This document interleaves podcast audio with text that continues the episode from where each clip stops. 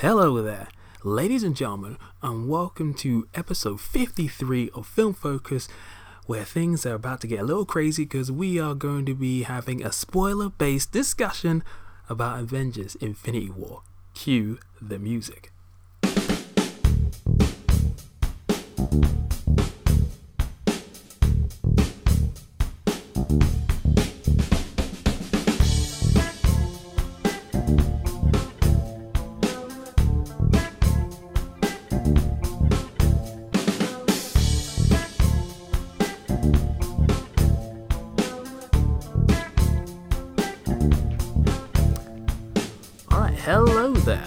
Gentlemen of the North, South, East, and West, and welcome back to another episode of Film Focus. I am your host, as usual, the Hypersonic 55, and uh, yeah, we're back to talk about some more Avengers Infinity War, but this is not spoiler free territory anymore. This is the spoiler based discussion. We're gonna just pour all of our thoughts and opinions into this film in a spoiler based manner. So if you haven't seen the film, get out of here and then, um, you know, come back when you've seen the film. Um, or if you don't care about spoilers, you know, you can stick around too. But yeah, this is spoiler based territory. So once again, spoilers. Um, and once again, I'm having the most delightful man back on the podcast. You know him as Drew. Hey, what's up? How you doing? Uh, doing good. Ready to talk about these spoilers finally. Yes, I mean this film is so hard to talk to, you know, talk about to certain people without you just, you know, just gushing into the spoiler-based territory. So that's what we're gonna do. Um, and ladies and gentlemen, this is not gonna be a very structured, you know, episode. This is just about just talking about spoilers in a very uh, general manner. So we may hop about in different places here, there, and everywhere, but you know, try and stick with us. This is gonna be fun. Um, well, it will be fun for us at least. Hopefully, it'll be fun for you. Uh, all that being said, let's jump in. Um, Drew, like, where where do you want to start?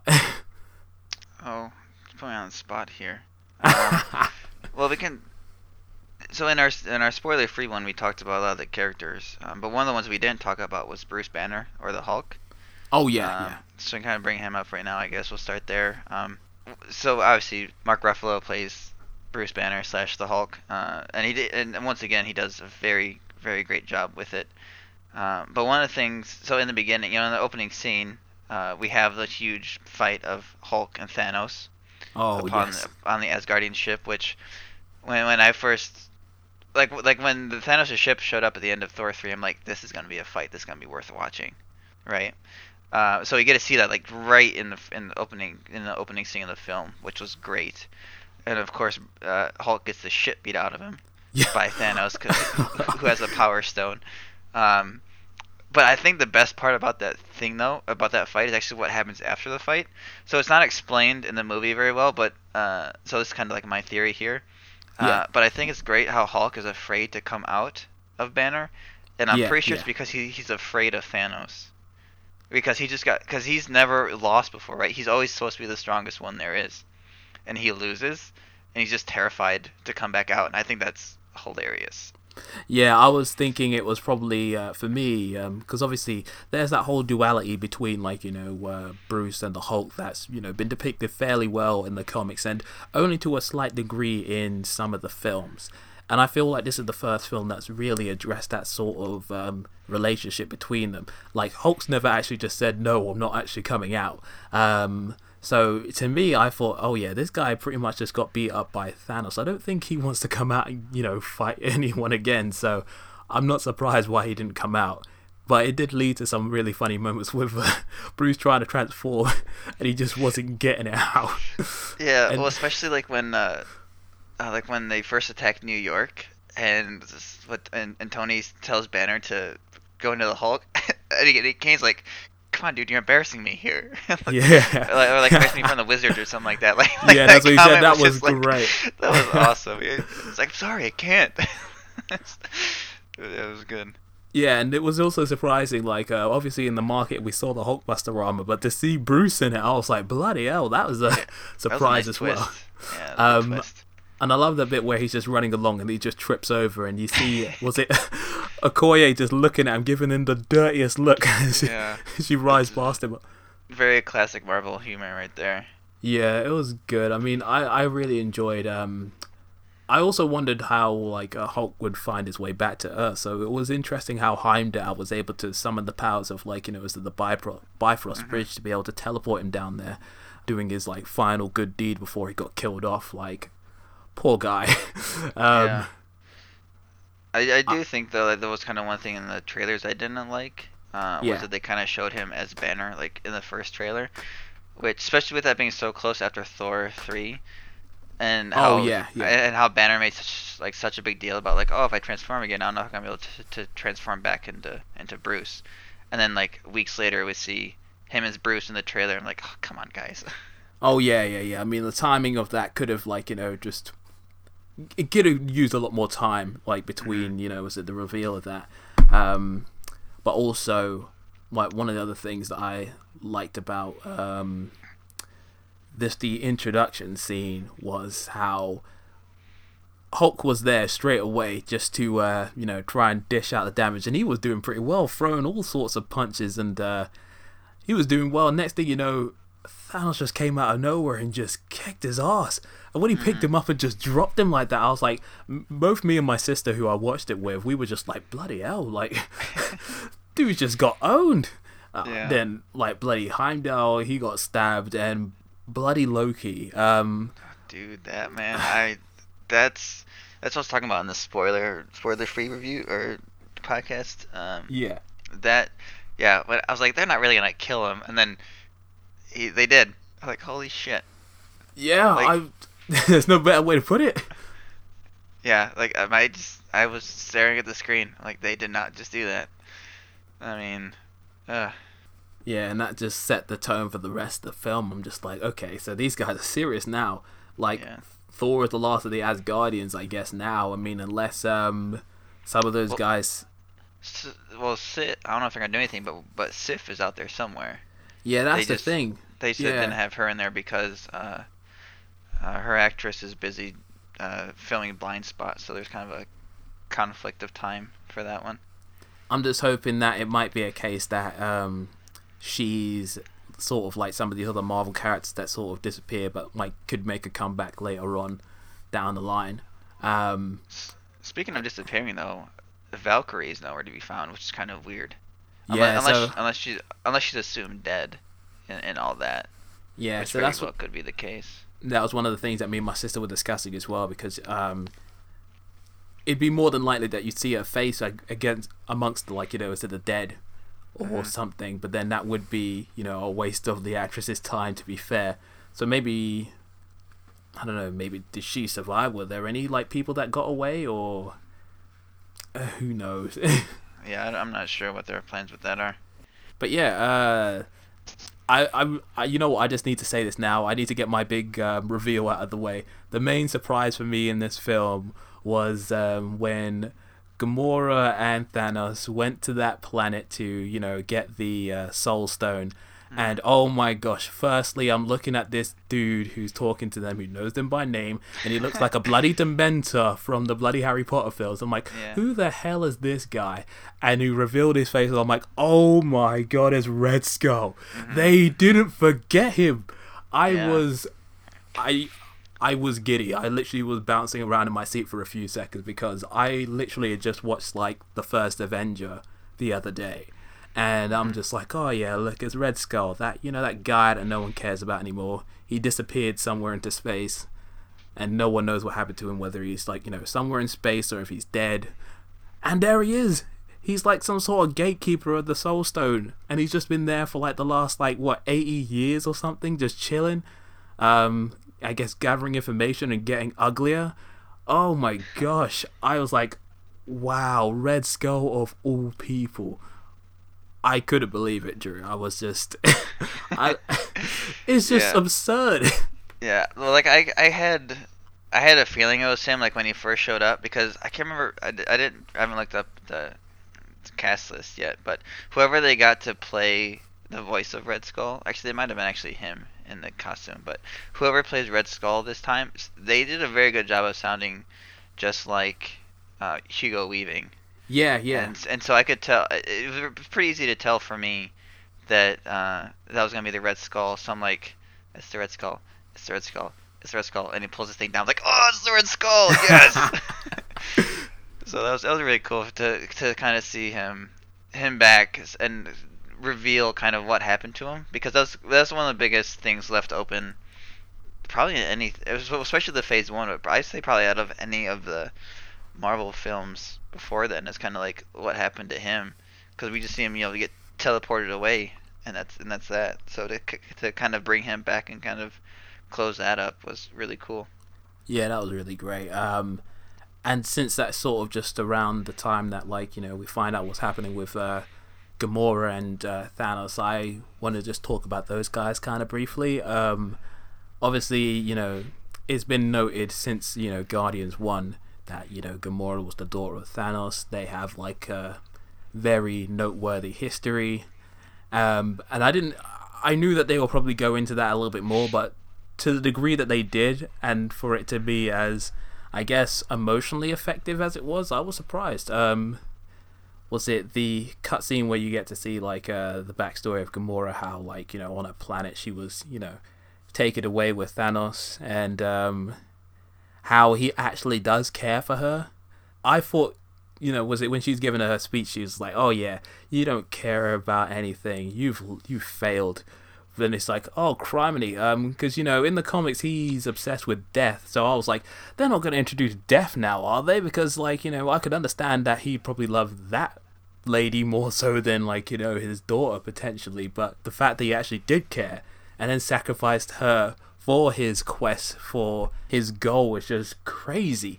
My sister was not pleased because she does like she likes Gamora a lot, and I was surprised. But again, I'm just like I'm I'm glad that they are, you know, at least committing to this idea that, you know, people have to die in order for like, you know, Thanos' grand plan of, you know, was it um equilibrium in the universe and taking certain people out in order for everything to be, you know, I guess right in his eyes to work. That that was just a surprising part for me. Yeah, when she starts kind of saying that, like, "Oh, haha, you, you've lost," and like, "Oh no, please don't," and then he, and then she grabs her and throws her off. I'm like, well, you did it.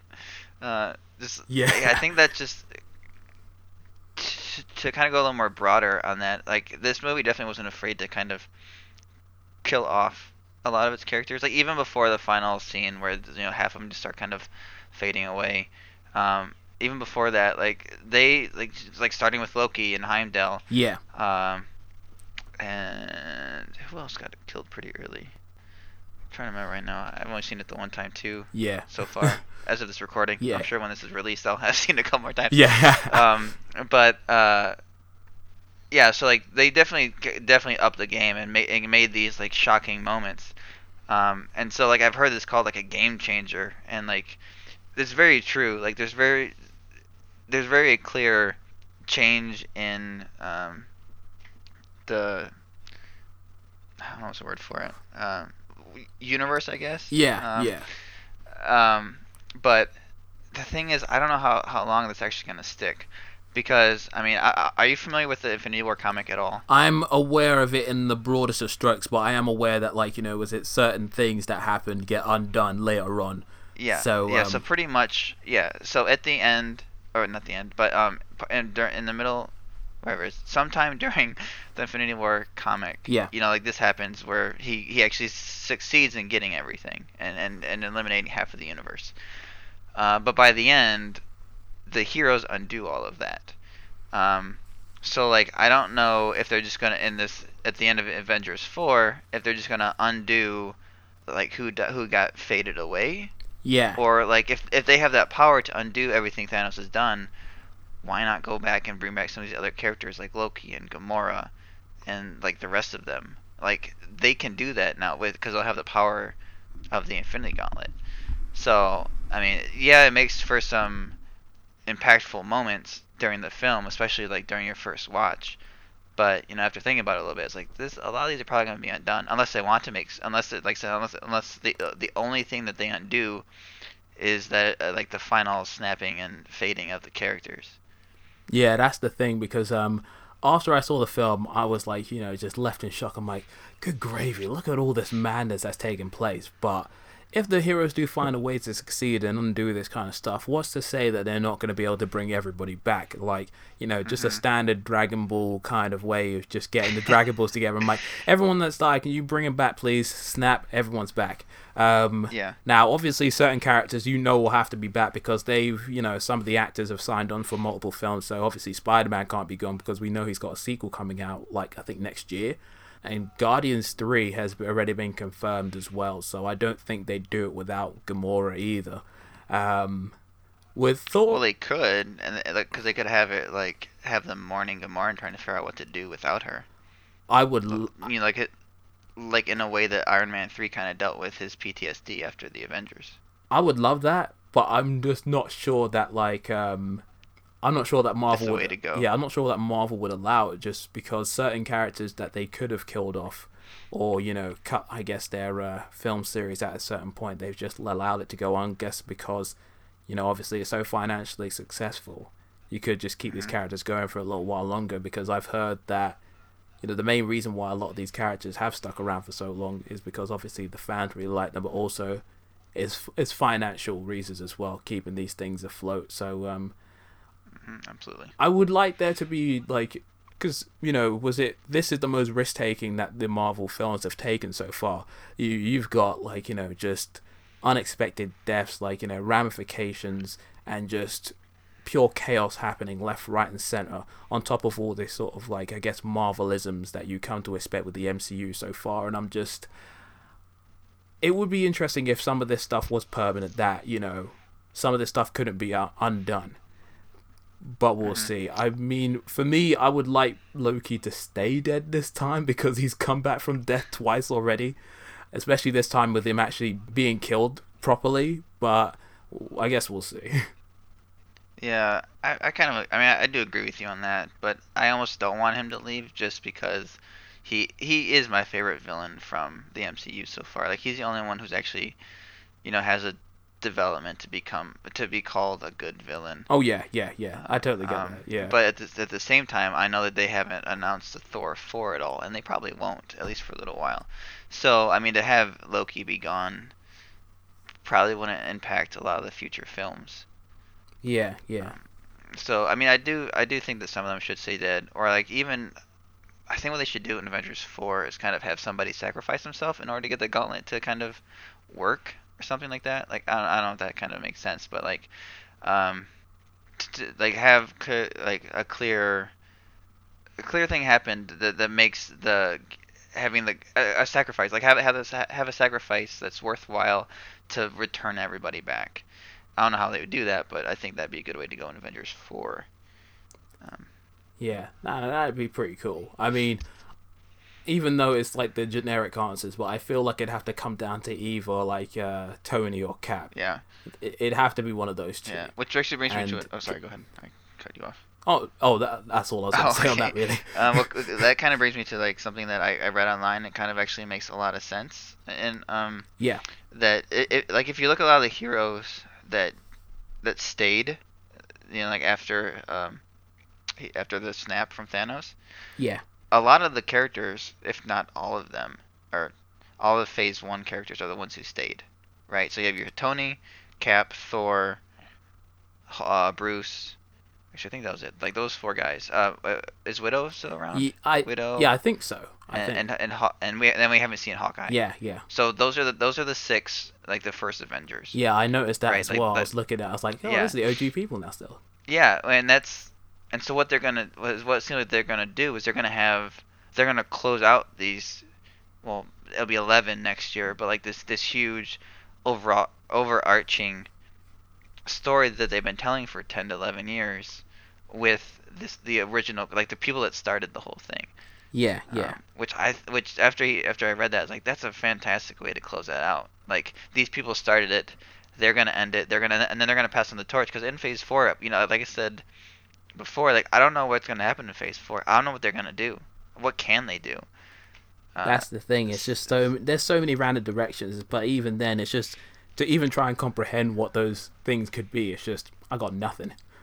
yeah again like I'm talking with the ending like this is like I knew I pretty much called like with with my buddy uh, with because him, him and I talk about this stuff a lot. Um, like I, I pretty much called that, that that's where this movie was going to end with him snapping, like winning and snapping his fingers and getting his his wish of eliminating half of the universe, and then that's where it would fade out. Yeah. And that's exactly what happened. Um, so, uh, but again with that, like I've in uh, several of my reviews, um, like I, I'm not a huge fan of cliffhangers. Like even, even if it's like intentional. I mean, obviously all cliffhangers are intentional, but like, I don't like a movie that isn't very self-contained. Oh yeah, yeah, yeah. Um, so like The Hunger Games Catching Fire or Matrix Revolutions oh or yeah. stuff like that, where it's where like it ends like in a spot that's very clearly the third one's gonna start right here, or like I know this kind of blasphemy, but like even um, Empire Strikes Back in a sense, yeah. um, it kind of ends on, on that cliffhanger and kind of very open, and it was well done, but you know I'm not a huge fan of that. Um, however, in this one, uh, it, but but of course without being Star Wars, I'm not. It's it's good and it it's uh, I don't not like it. Um, but with with uh, with uh, Infinity War, like I think it actually kind I don't mind it as much. yeah, yeah. Um, mostly because well for two reasons. One, I think it completes Thanos' story. So like like Thanos has his whole mission that he's got to get the Infinity Stones and eliminate half the universe, and and he Yeah. he does that, and it, it, so his story arc for, for this film is done.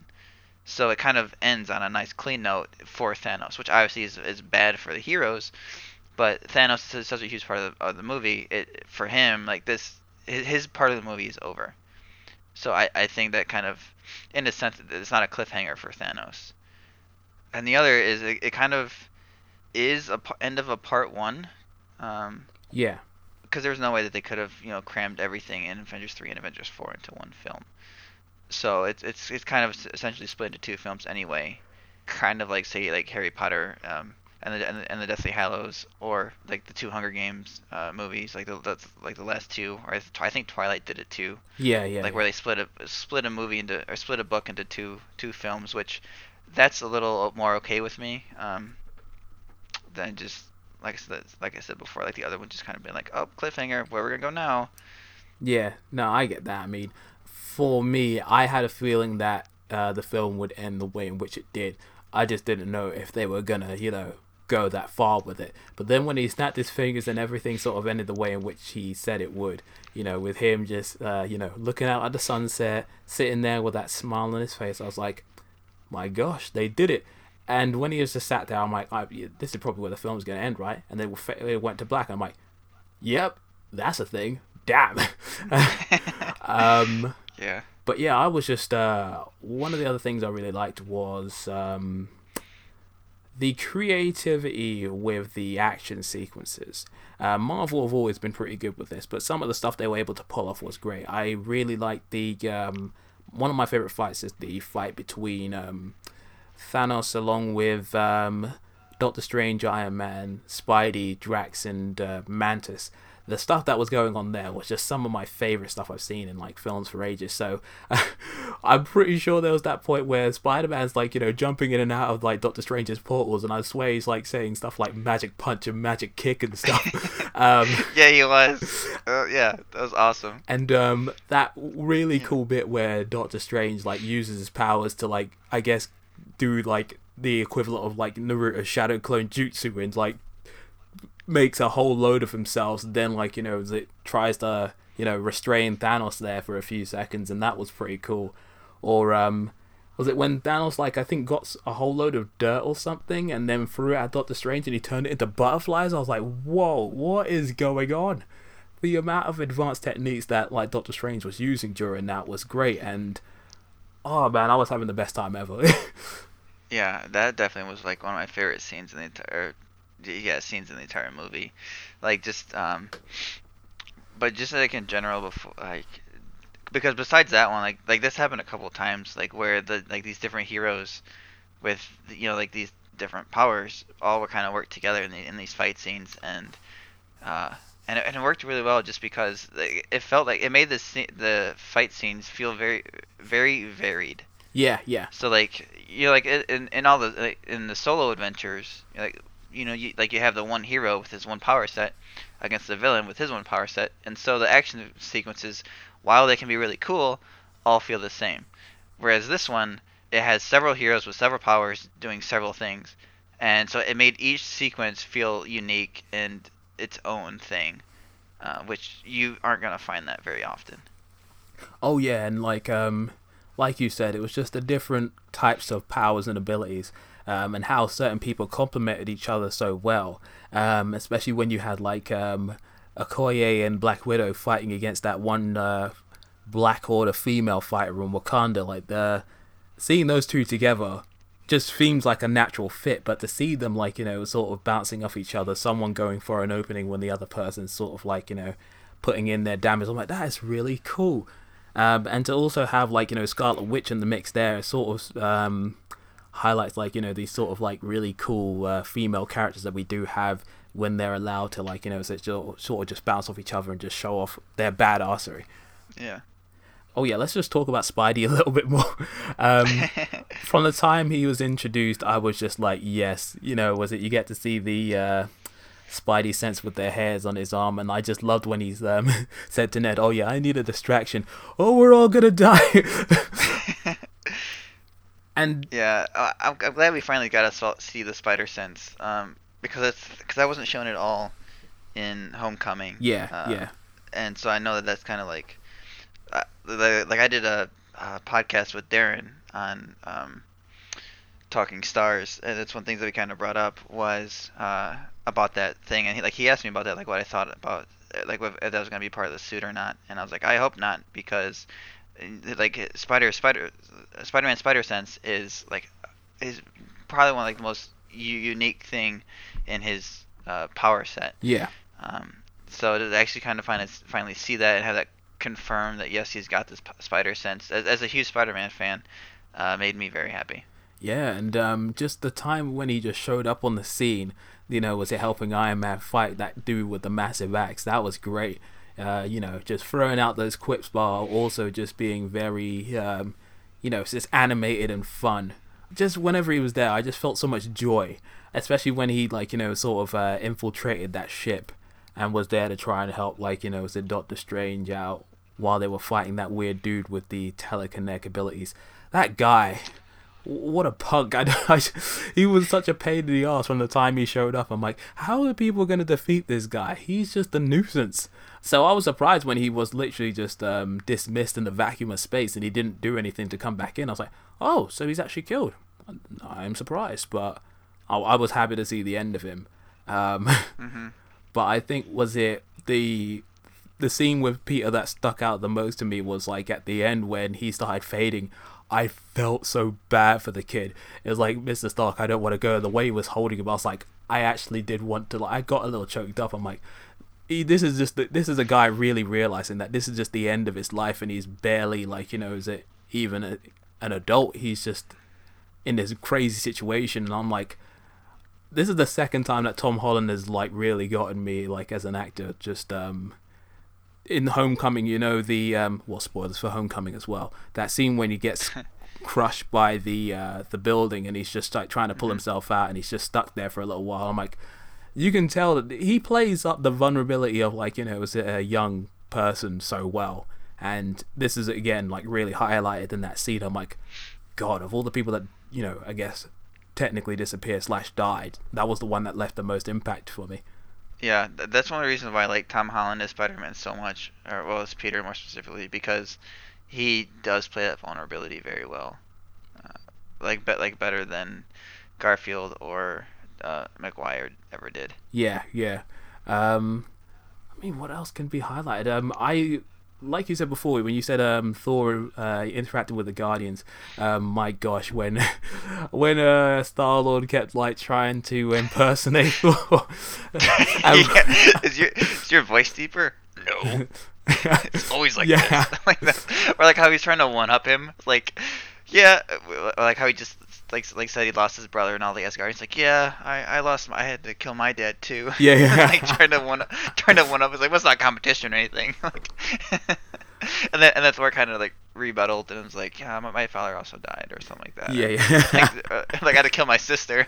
Yeah. yeah, but, but mine was my father, so you know it's probably worse. Yeah, yeah. like, just, just the whole exchange between the two was just fantastic. Oh, that was great, and um, there their little adventure towards um, finding the wolves to go back and forge him a new weapon. That was like the um, scene between Rocket and him. That was a really quiet and beautiful moment between those guys. I'm like, this is Thor really opening up about the reality of his situation, being like, I guess, like one of the last people of his kind. He's lost essentially everything, and he's. Mm-hmm. There's not many moments where like Thor's been allowed to like you know bare his soul in the way in which he did, and like just seeing Rocket's reaction to it, I'm like, you guys say that there is no like you know we'll say I guess serious you know more intimate dramatic moments in these films like what is this yeah um but yeah when when they went yeah. to um the uh, place to you know forge Thor's new weapon. I'm like, oh my god, look, it's Peter Dinklage, and he's he's huge.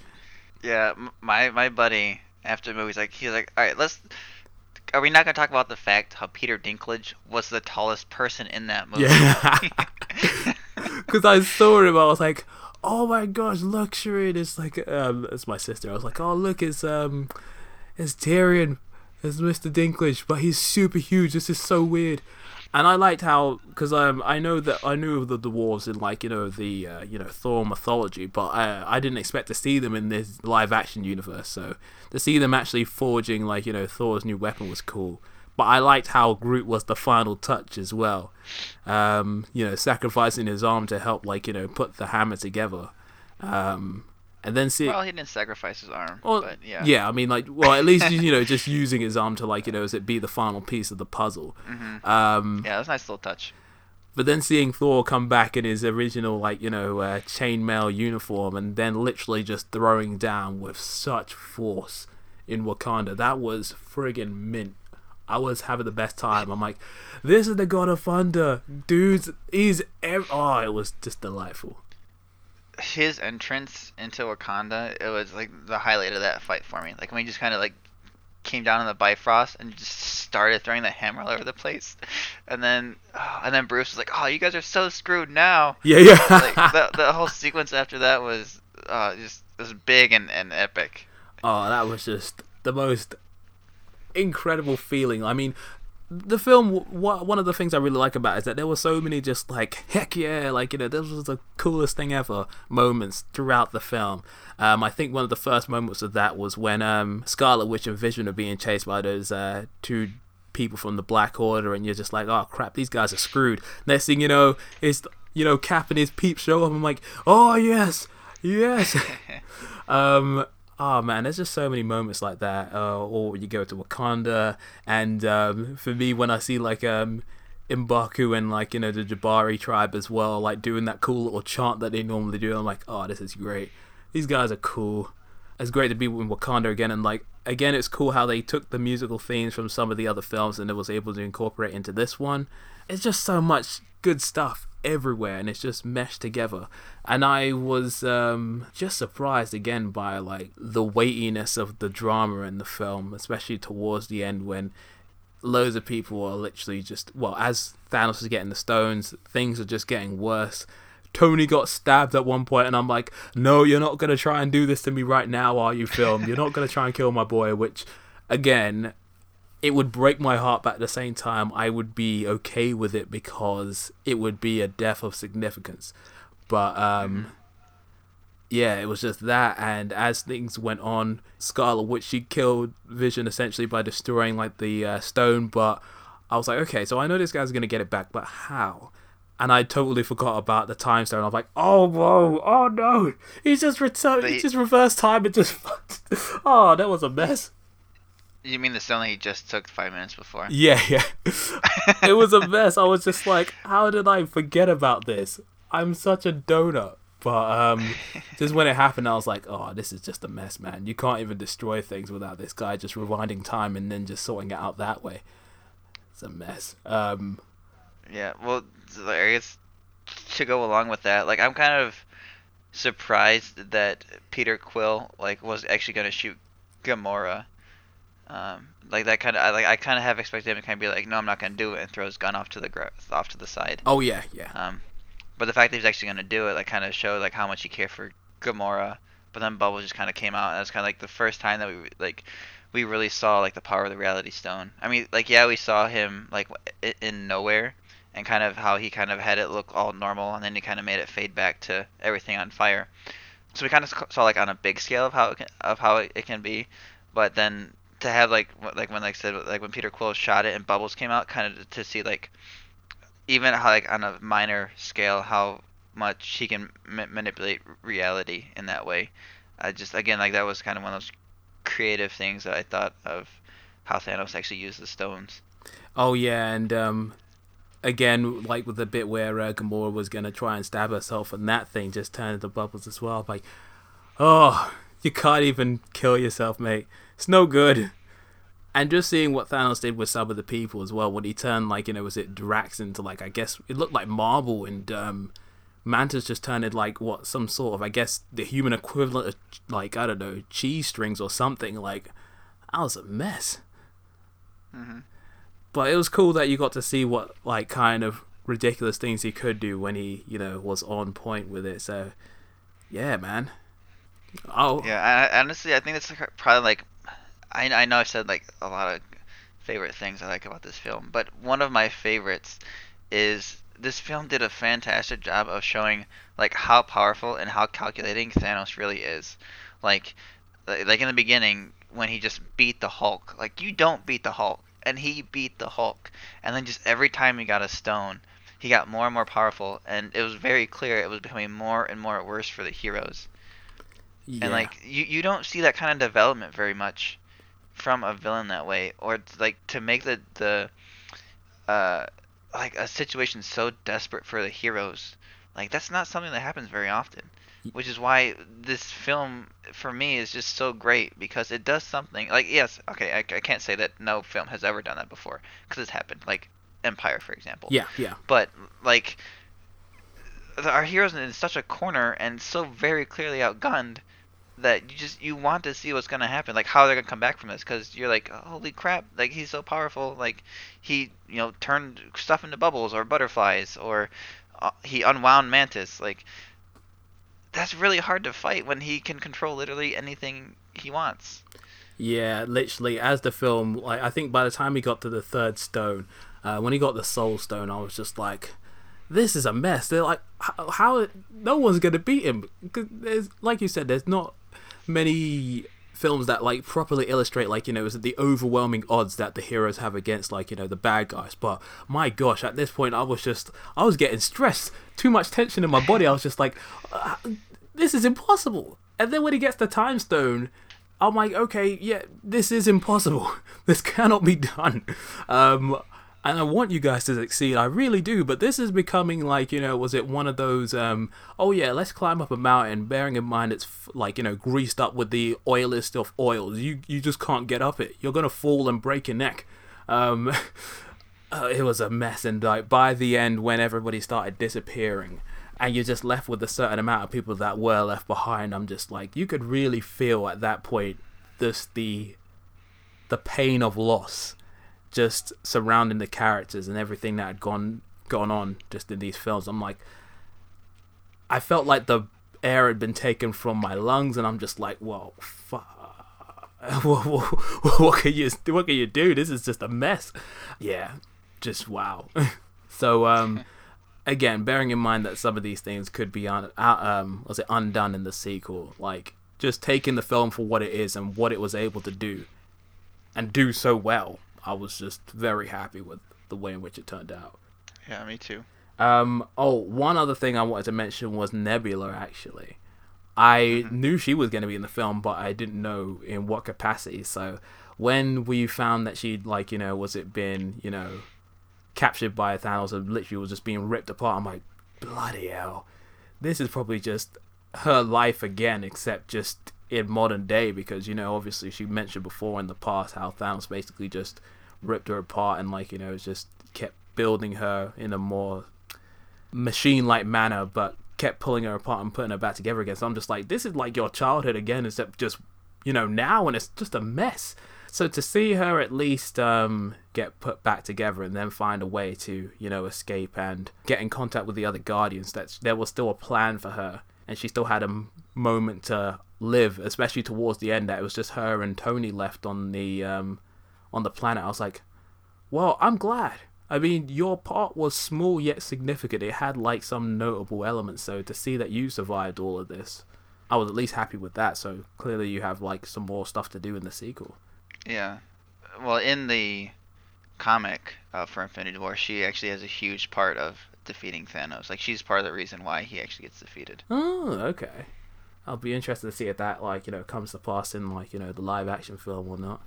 Oh, and um, one other small thing when Gamora had like taken on Thanos and like you know it pretty much just beat him up, and you see the Collector in like one of his little cages, like oh, clapping like oh yes, magnificent oh, that guy was getting me, you know, like oh this seemed a little too easy, and next thing you know, you just see everything change. I'm like oh no, it was yeah, it was yeah.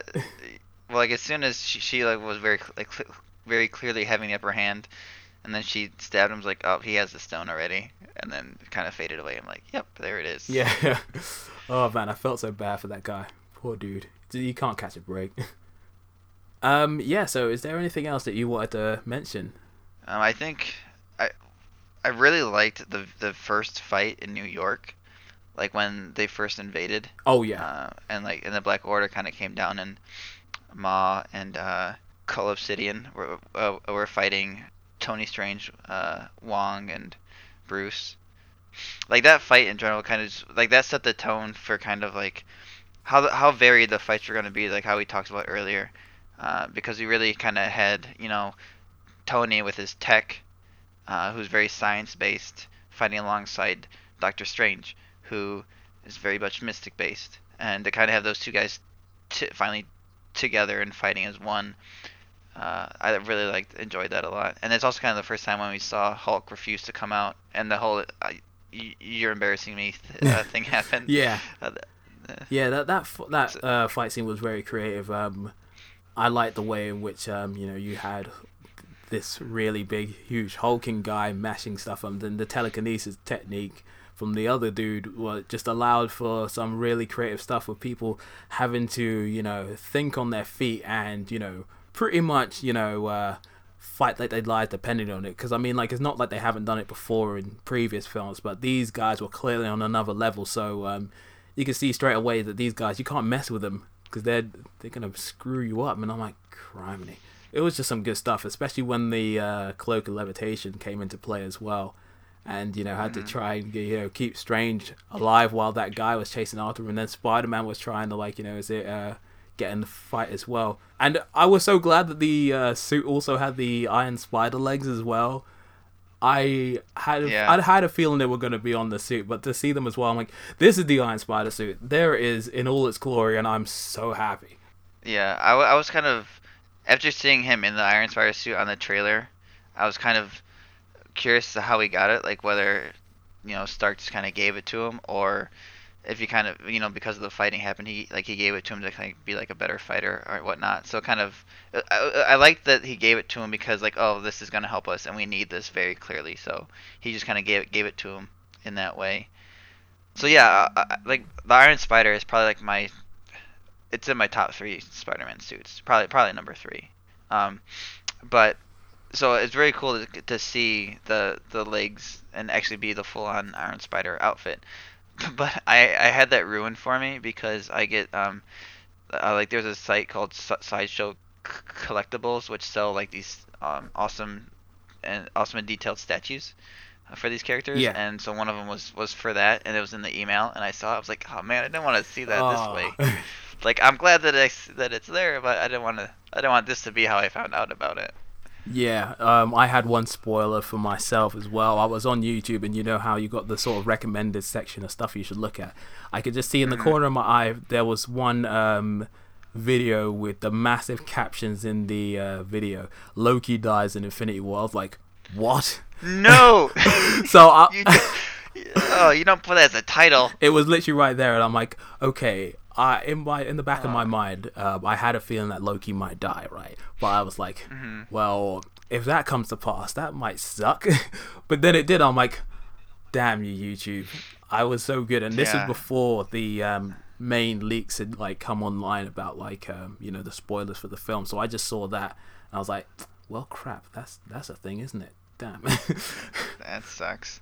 Yeah, actually, before the like way back when Infinity War kind of all the information was first coming out. Um, my, my my buddy who I usually go to see all these with. Um, Yeah. Was kind of talking about, or his his theory was that like Loki was kind of gonna like flop and kind of become one of Thanos' followers and um, kind of be, but kind of be like a mole of sorts and kind of be the one to kind of like betray him and ultimately have him be defeated. Um, so, so in the comic is, is a guy named Adam Warlock, which was teased at the end of Guardians 2. Oh, so yeah, it was very yeah. clear that, that he wasn't going to be into here. So kind of have like Loki be the one to kind of f- fulfill Adam's role in the movie, which I think would have been awesome and actually kind of great for his character. I mean, we probably would have seen him coming, but kind of have him be this guy who's who's always flip flopping between the hero and the villain to kind of have him see ha- become a villain again, um, but kind of be like a Snape like character and kind of actually be like this mole. Sorry for spoilers for Harry Potter if you never read it in the last 20 years. Um, um, but to, to have Loki kind of have, have that kind of a role in the movie, um, I think would have been really cool too. So to have again to have him kind of be killed off in the first 10 minutes, that's that's part of the reason why that was also really su- surprising for me. Yeah, definitely, man. Yeah, I'm. I think I'm pretty good now. I don't really have much to say. I guess maybe besides that uh, post-credit scene, because uh, obviously when uh, Maria Hill and like Nick Fury are out in that city, and then uh, chaos starts happening, I'm like, so what is this before or after? And then when they start disappearing, I'm like, well, damn. Okay, I've okay. I was like, okay, so Maria Hill's gone, so Nick Fury will still be around, right? And then did you see him start disappearing? I'm like, ah, oh, criminy, him too. Um, but as soon as I saw him like messing around with that, I guess transponder or communication device, I was like, I'm pretty sure I know exactly who this is. And I was like, oh, there it is, is Captain Marvel. Hello. Do you understand about like about Captain Marvel uh, at all? Um, to a degree. I mean, I am like aware of her, like you know, is it lineage and um, her Uh-huh, connection to sword and stuff like that. So I've done a bit of research. It. Okay. Yeah, that's when when I saw that happen, I definitely lost it because Captain Marvel uh, is one of my favorite right now. She she's one of my favorite characters in the Marvel comics, and she's probably actually one of my favorite female superheroes. Um, especially when she first kind of took on the mantle of Captain Marvel, c- because she was known as Miss Marvel for a while Yeah. and yeah. then only a couple of years ago she became Captain Marvel. But she was written by a, an author named Kelly Sue DeConnick, oh, I've heard and, of her. and and and so yeah, and so she wrote her for a couple of years, and uh, some of DeConnick's stories that she wrote of, of Captain Marvel, um, also known as Carol Danvers, that's her real name, yeah, yeah. uh, is like some of the best, um, uh, especially around that time. So I highly recommend checking that out. But uh, yeah, when when I saw that like her her symbol show up on that transponder, I I, I lost it. I was like, yes. Yeah.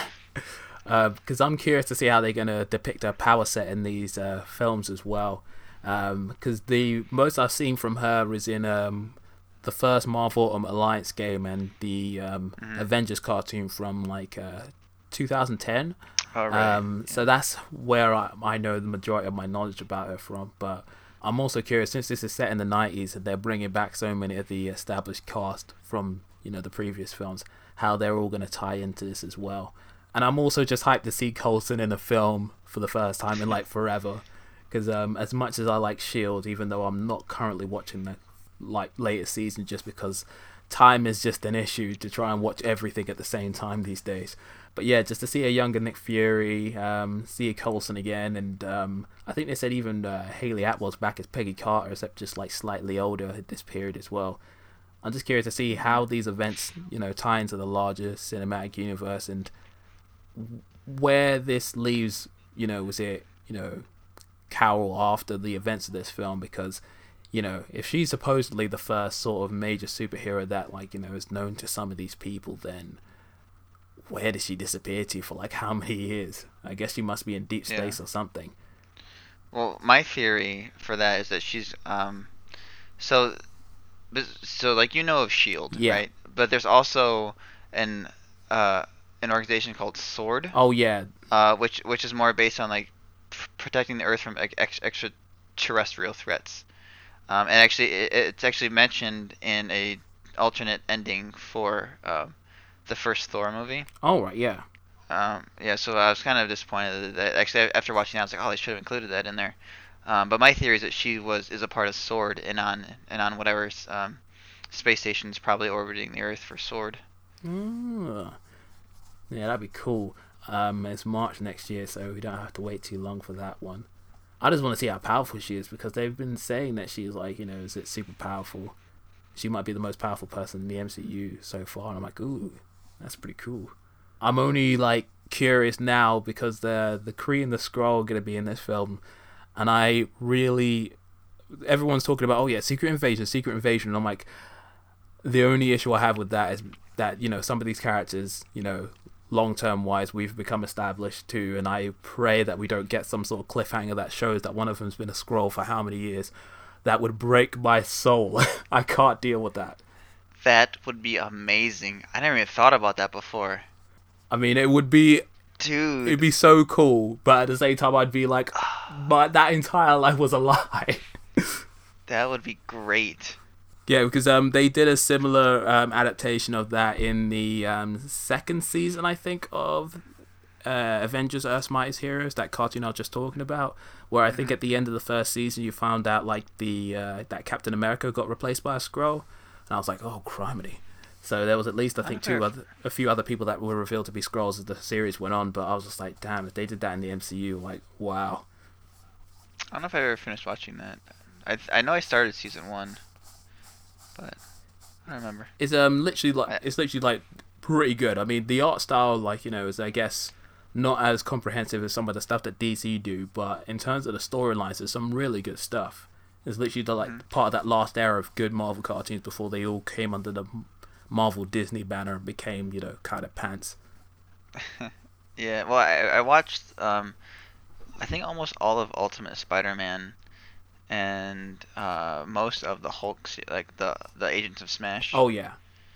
I, th- I think I I ended on whatever season where they where they they end the season on Planet Hulk, on, you know on Sakaar. Yeah. And I think that's that's where I stopped watching that one. Mm, okay. Yeah. Yeah. Yeah. I think uh, I think I said everything I had to for Infinity War. Yeah, I think I'm I think I'm pretty good too. I think we've covered a fair amount. So um, yeah, I mean, I guess that's the end of the spoiler based discussion. Ladies and gentlemen, if you have you know, uh, stuff to say about the film, just be sure to drop it in the comment section below. What's your favorite scenes? Um, what do you like? What do you dislike? Do you feel like there were certain characters that were shortchanged? Some people that you want to see more of? Uh, did you like the ending? Do you feel like it's you know too much of a cliffhanger? Like whatever, like you know, your thoughts are. Like you know, drop them in the comment section below or holler at us on Twitter where I am Hypersonic55 or at FilmFocus55 or holler at me on the email address thehypersonic555 at gmail.com or you can holler at Drew. Where can they find you, Drew? Uh, so I can be found on my blog, Drew's Movie Reviews, at drewreviewmovies.wordpress.com. Uh, you can find me on Twitter at Drew to the Future, or uh, follow me on Facebook at Drew's Movie Reviews. And yeah, that'll do it for another episode of Film Focus. Thank you for listening as always, and until the next time, this is the Hypersonic 55 and Drew signing out.